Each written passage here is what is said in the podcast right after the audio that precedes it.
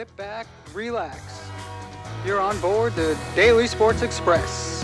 We're making our stops on everything you need to know about today in sports with your conductor and host, Jason Saltzman. It is on, it is on. Oh, it is on. I don't care how you feel about it. I don't care if you're a Mayweather fan. I don't care if you're a McGregor fan, if you're a boxing fan, if you're a UFC guy, if you can't stand either of them. It is on. They have been to most recently London, prior to that Toronto, and prior to that they started in Los Angeles, and in a week's time, really in about 5 days' time, these two men toured the country getting ready for, you can't even call it a fight. It is a spectacle. It is an event. It is bigger than a fight. You want to talk about boxing and a fight coming up, you talk about Triple G and Canelo, arguably the two best fighters in boxing at the moment and probably for the last 2 or 3 years, and it's finally going down. Nobody's talking about that. Nobody cares. I care. Boxing fans care, but to give you an idea of what's the bigger fight, I went on StubHub. I'm curious, man. I'm 3 hours away from Vegas. I could go to these fights. So I go on and I look up the Triple G Canelo fight. Big fight. Biggest fight in a long time. Two of the best boxers in the world. The two best boxers in the world, really. And StubHub tickets. I'm thinking, man, I'll go. $100. Oh, man, I'm going to put that down. I'm going to go watch these two. It'll be awesome. The cheapest seat in the house is $850. For the cheapest seat, the nosebleed seat, $850. Oh, my goodness. All right. Well, I'm not going to that.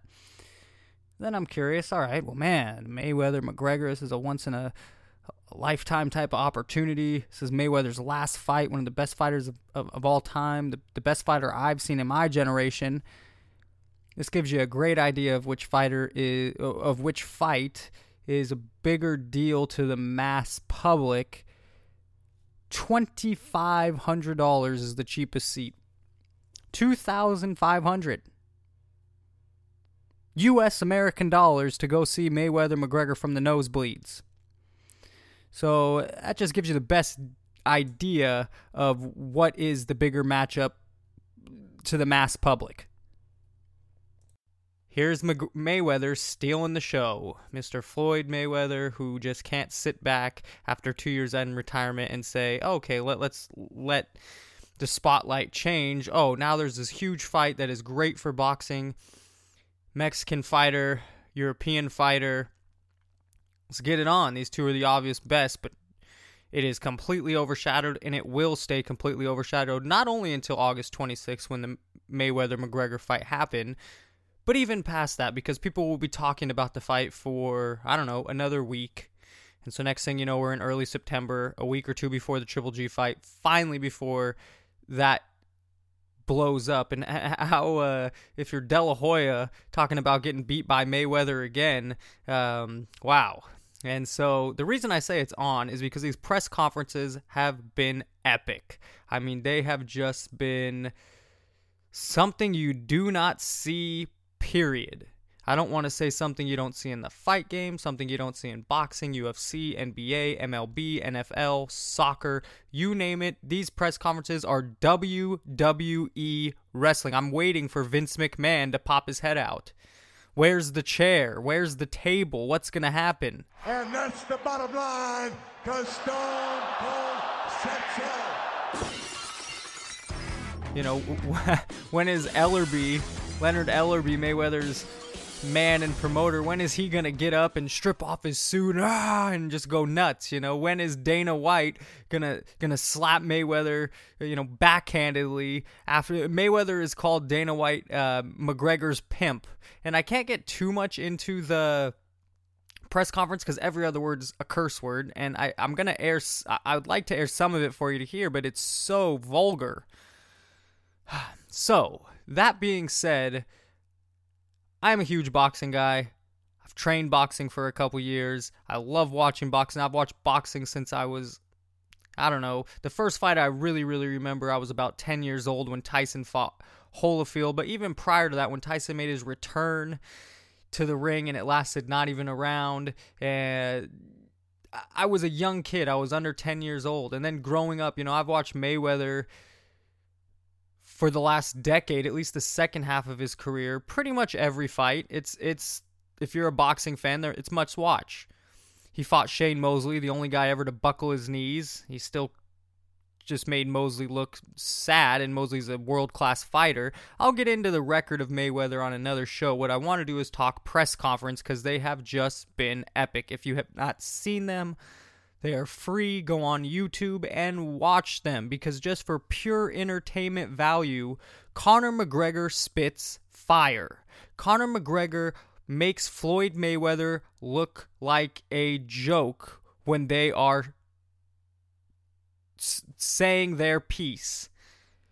Floyd Mayweather comes off looking like a clown, while Conor McGregor looks like the second coming of Muhammad Ali in these press conferences. The dude spits fire. At first, you know, this is happening and Mayweather is listening and he's got this big smile like, okay, all right, this is whatever. He's going to attack me. I'm going to have this big smile, nothing on me. That changed pretty quickly. It changed to Mayweather with a sour face and him trying or pretending he's not paying McGregor any attention. And McGregor just wipes the floor with Mayweather. The things that he says, he is smart. He's brilliant. I will give that to McGregor. And me being inside a ring, I do think that the brain has a lot to do with it. You could be a talented fighter. The thing that takes you to that next level is being truly a genius. Some people might not equate that to fighting, but it really is true. I mean, you have to have cat-like reflexes. You have to have all the skills, but you also, I mean, you have to be talented and put in the work. But that there is a huge, when you have that level of a brain. McGregor is a genius. That's all I have to say. I'm not even going to go, I don't want to get into it. You go listen to Conor McGregor, or if you've already heard him in these press conferences. The dude spits fire. Oh my goodness. And he's quick with it. And all of it is genuine. And it sounds truthful. I mean, he's just up there saying he can't believe, is this a press conference? Because it sure doesn't feel like it. And he's right. It doesn't feel like a press conference. What is it? It's turned into a circus. And every time Floyd has something to say, McGregor's got something quick and witty and smart to say back. Also, something that really stands out from these press conferences is, boy, does the world hate Floyd Mayweather. I mean, Mayweather didn't even get as much love in Los Angeles as Conor McGregor did. You go to Toronto, he didn't get any love. All boos, all negativity. You go to London, again, same thing.